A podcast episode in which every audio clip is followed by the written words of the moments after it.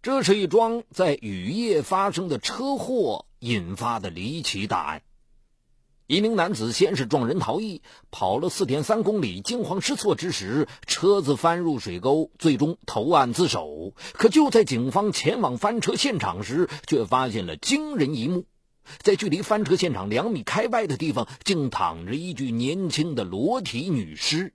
男子声称裸体女尸，他真不知道是谁，他当时只是撞了人，身边根本没有出现过裸体女尸。这时的案情一度陷入了僵局。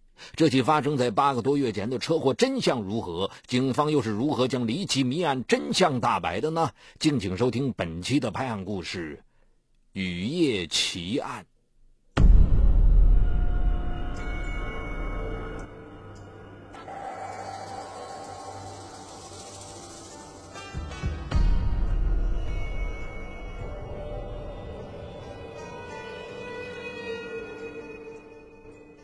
九月十六日早晨七点，交警支队值班室的门被一个惊慌失措的男子猛烈地敲击着。男子说他叫冯金世，前天晚上他开车撞了人，然后驾车逃逸，结果开了几公里后，车子翻入一个水沟底，还起了火。犹豫中他投案自首，希望得到警方宽大处理。冯金世当年二十五岁，干的是个体运输活。接到报案后，值班警察立即带着冯金世来到翻车现场查看，果然现场一辆微型小货车翻倒在两米多深的水沟底，车子燃烧过，火已熄灭。可随后警方却发现了惊人一幕，在距离翻车不远的地方，大约两米开外，竟躺着一具裸体年轻女尸。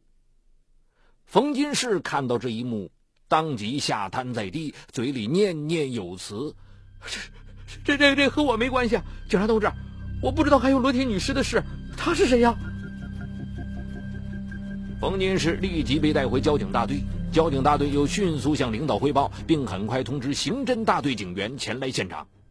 女尸也随即被运抵警局进行尸检。面如土色的冯金世一再表示，他真不知道这具裸体女尸是谁，是如何出现在他车旁的。他只承认自己喝了酒撞了人，然后逃逸，翻车后他又投案自首。对于冯金世的话，警方不是不相信，但需要事实说话。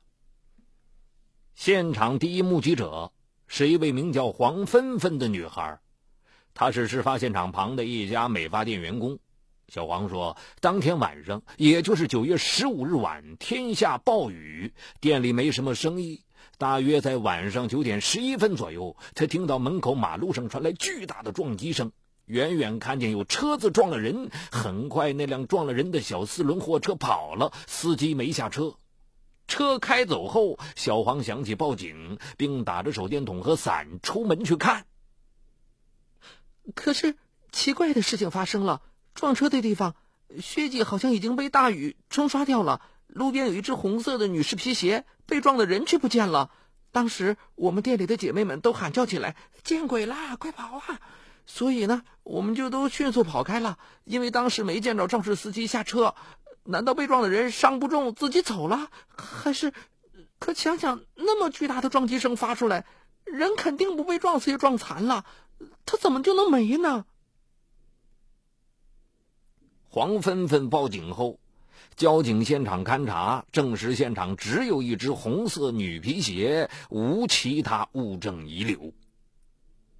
再回头审冯金世，冯说他的确撞了人，但现场的人到哪里去了，是死是活真不清楚。现场出现的裸体女尸更是与他没关系，他再傻也不会傻到撞了人再杀人，脱光死者的衣服，然后去警局投案。既然投案，没必要否认与他相干的事。你撞的人是什么样的？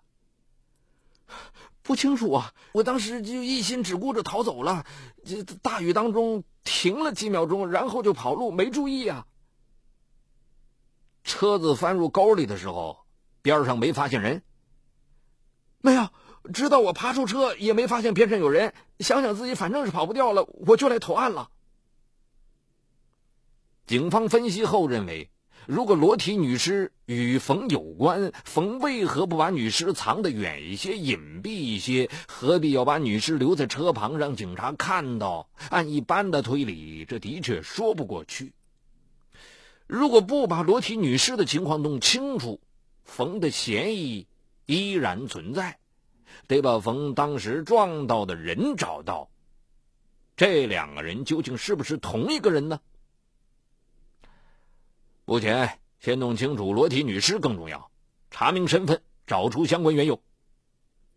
刑侦大队长陈大队在数次案情分析会上反复强调，数百张寻人启事张贴在了城市的大街小巷。五天之后，一个名叫邱胜顺的中年男子找到了刑侦大队。他说，这个告示上的女孩像自己失踪五天的女儿，名叫邱英梅。邱胜顺说，女儿今年二十一岁，在市郊一家饭店打工多年。邱胜顺还说，事发当天的九月十五日是个星期六，很少回来的女儿回到家，家里都很高兴，刚好女儿的小姨和姨父也在，几个人就聚在一起喝酒。喝到一半时，大约晚上八点左右，女儿接了个电话，听那电话内容好像是对方要女儿去接一下，这人也要来他们家喝酒。当时以为女儿没接到人就回饭店去了，电话也不通，后来也就没太在意。现在已经整整五天过去，看到公安局告示他才找来了。停尸间里的辨认，邱胜顺夫妇当场昏了过去。我怀疑我女儿去接的那个人有问题。其实即使邱胜顺不提醒，警方已在对死者生前最后的神秘男子展开了调查。值得一提的是，九月十六日冯金市投案后，警方在勘查第二现场的时候，还发现了裸体女尸旁有一部手机，死者邱英梅的。事后还证实，在第一现场发现的唯一物证红色女士皮鞋也是邱英梅的。那么邱英梅身上的衣服呢？是在什么样的情况下让邱英梅在被撞之后身上的衣服随后又全部没了？被撞后又发生了什么事呢？警方锁定的另一名嫌疑人就是与邱英梅最后通话的人，名叫贾宇，男性，二十三岁。黄芬芬说，当时还没发生车祸，他就看见邱英梅边走边打电话，情绪很激动的样子，不过具体说了什么不知道。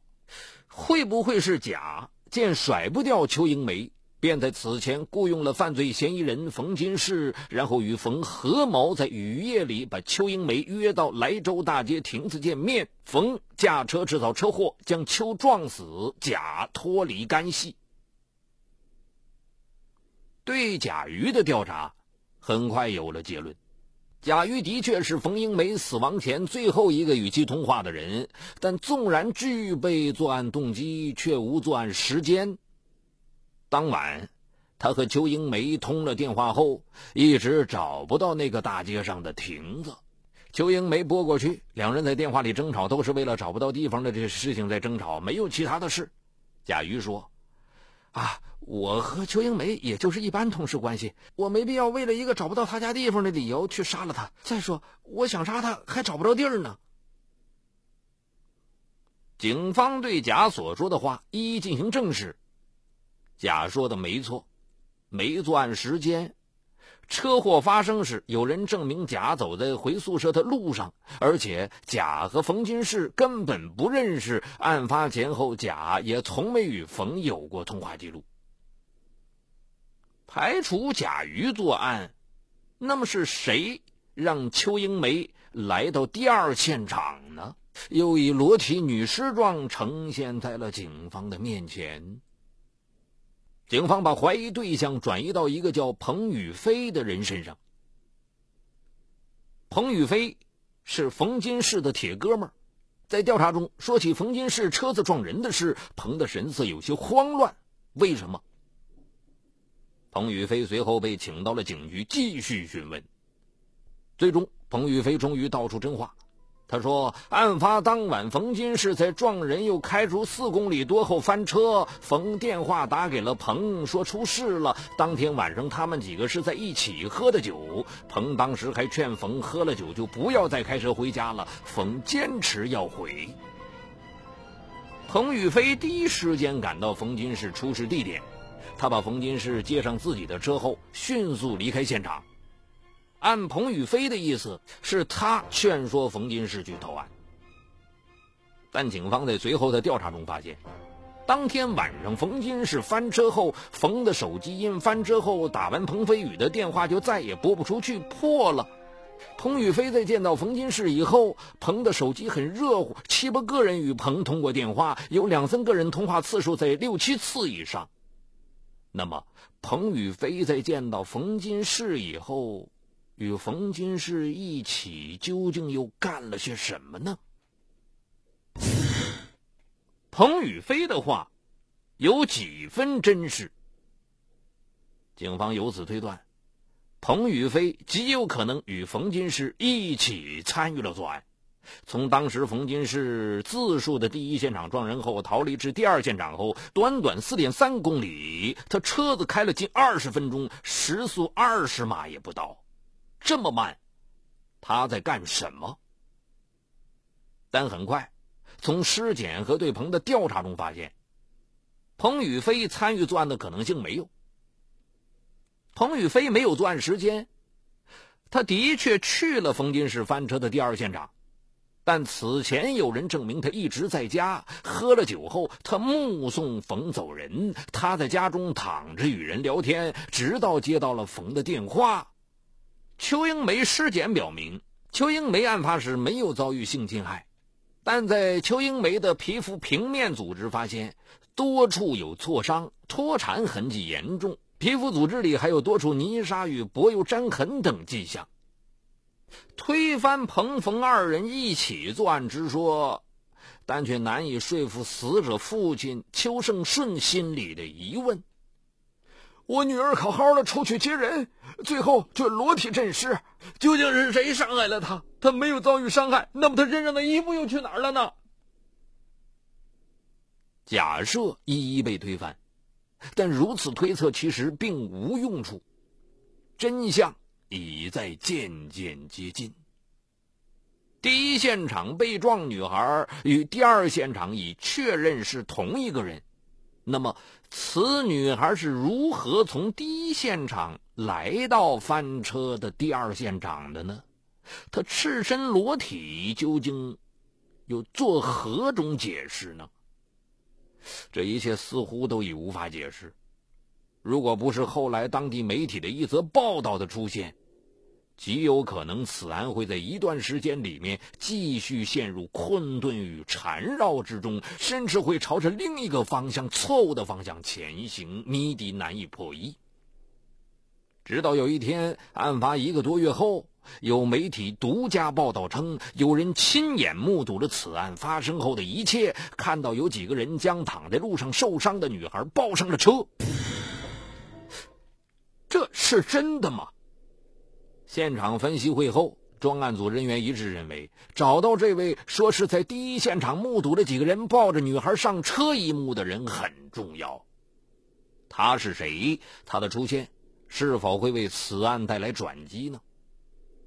找到报社，再一路追寻过去，此人被找了出来。这人名叫朱水源，四十多岁。当警方找到他时，他脸上显出一丝惊慌。呃，这这其实我我是不知道的，我也是听别人说的。谁说的？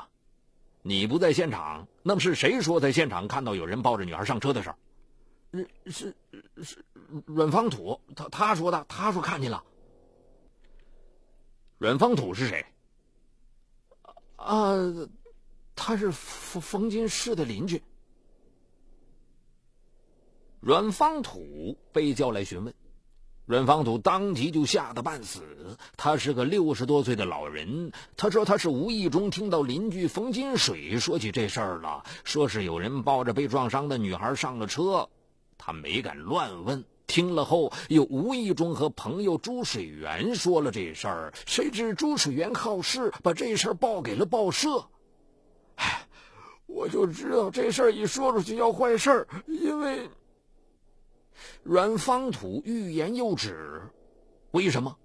再追问下去，阮方土道出实情，因为他的邻居冯金水不是别人，正是肇事者冯金氏的堂哥。冯金水三下两下就交代了，他说他是怕堂弟撞了人这事说不清楚，就编出谎言，在村里说撞车的人不是他堂弟，是另外有人，有人看见那车上下来个人抱着女孩上了车，谁知反而越说越乱套，竟惹到他的头上。而接下去冯金水的一番道白让警方大吃一惊。冯金水还是在彭宇飞之后第二个出现过现场的人，他不仅出了现场，而且还帮助堂弟冯金氏掩盖罪证，一起将车子进行烧毁，企图骗过警察的眼睛。当然，他们在做这些的时候的确是不知道，黑夜里就在他们边上还有一具裸体女尸出现。要要真的有女尸出现，这不是活见鬼了，我们还不吓得跑啊，哪敢再烧车呀，呃、只是想把车子烧得厉害些，让警察看不出这车撞过人，谁知道这小子自首去了，自己到局子里说了撞人的事，当时说好的只讲翻车不讲撞人的事，这下完了，连累太多了，大了。警察听冯金水的口气，好像此案还有人在其中被连累了。还有谁参与了？是谁被连累了？还……冯金水边说边住了嘴，吓呆了，知道自己说漏了嘴，打住已来不及。冯金水嘴里被连累的不是别人，是冯金氏与冯金水共同的表姐，名叫蒋欣。表姐在冯家兄弟两人的眼里可不是一般人，早年闯荡世界，在这一带名气甚响。表姐名下现在拥有三家公司，在社会上还挂着好几个头衔，和上面关系也搭得上，所以一般情况下兄弟俩平常里有些什么事发生，第一个会找的就是表姐。冯金氏出事之后，他拨了彭宇飞电话后，电话破了，彭宇飞就帮他打了堂哥冯金水的电话，冯金水随后又拨打了蒋欣电话，三个人合在一起商议该如何来处理此事。表姐蒋欣不愧是见过场面的人，在表弟冯金氏急得上火时，他却仍拖着慢条斯理的语气跟他们说：别怕，要不这样，你干脆把车子上碰撞过伤者的证据除了。蒋欣的意思是把车子点着了烧掉最好，制造车子燃烧的假象。他还要冯金氏找到警察之后只字别提在莱州大街上撞人的事，只是希望警察提供帮助，帮他们把沟底的车子吊起来。但是人算不如天算，谁知被教导过的冯金氏一到了公安局，见到警察就说：我撞了人，我的车翻到了沟底了。此前冯与几个亲戚和好友喝过过多的酒，所以他这嘴更把不住了，他把表姐蒋欣和堂哥关照过他的话忘得一干二净。但无论是冯氏兄弟还是他们的表姐蒋欣，对于惊现在车子旁的裸体女尸还是无法做出解释。多方对两个现场勘察下来，第一现场目击者黄芬芬的一句话引起陈大队长的兴趣。黄芬芬说：感觉车子在撞了人之后，那被撞女孩突然就不见了，但好像那车子底下挂着一双女孩的脚。黄芬芬继续说，因为不敢乱说，所以在接受警察的几次调查当中始终没敢说出感觉车底下有一双脚挂着这个细节。黄觉得这个说法有些诡异，所以不敢说。至此，陈大队长说，正是黄芬芬的这句话，让他们最后奠定了破案的信心，也让警方在针对裸体女尸与燃烧汽车之间有了全新而又大胆的认识与设想。他分析说，可不可以这样看，邱英梅在被撞的一刹那后，随即就跟着冯金氏的车上路了，而这一切冯金氏的确不知情。陈大队长随后从撞人的小货车上发现了一件重要物证，而这件物证出现的地点却是在第二现场上，这就是前挡风玻璃上一根长度为 三点六米的密封塑胶圈。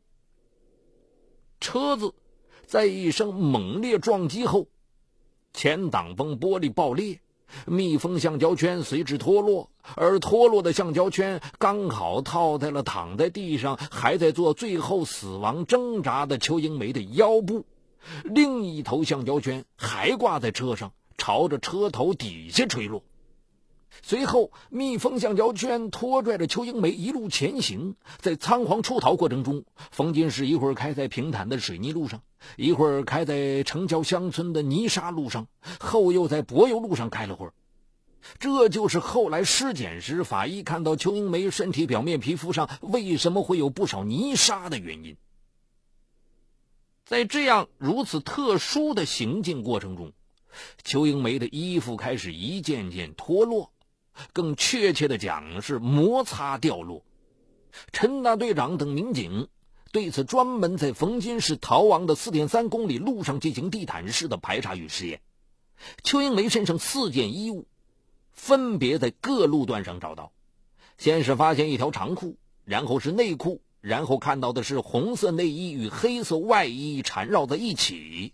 另外，路上还分别发现了不少从邱英梅头上掉落的一缕缕染成黄色的长头发。而这一切的发生，冯金氏根本不知，所以冯金氏涉嫌危险驾驶罪和交通肇事逃逸罪罪名成立，同时还涉嫌毁灭证据罪，但无故意杀人之目的。从天而降的裸体女尸显然让他也吓了一大跳，而两个帮助了他的堂哥和表姐涉嫌的罪名同为帮助毁灭伪造证据罪。这个犹如天方夜谭似的说法让邱胜顺还是难以接受，于是陈大队长给邱胜顺做了现场实验。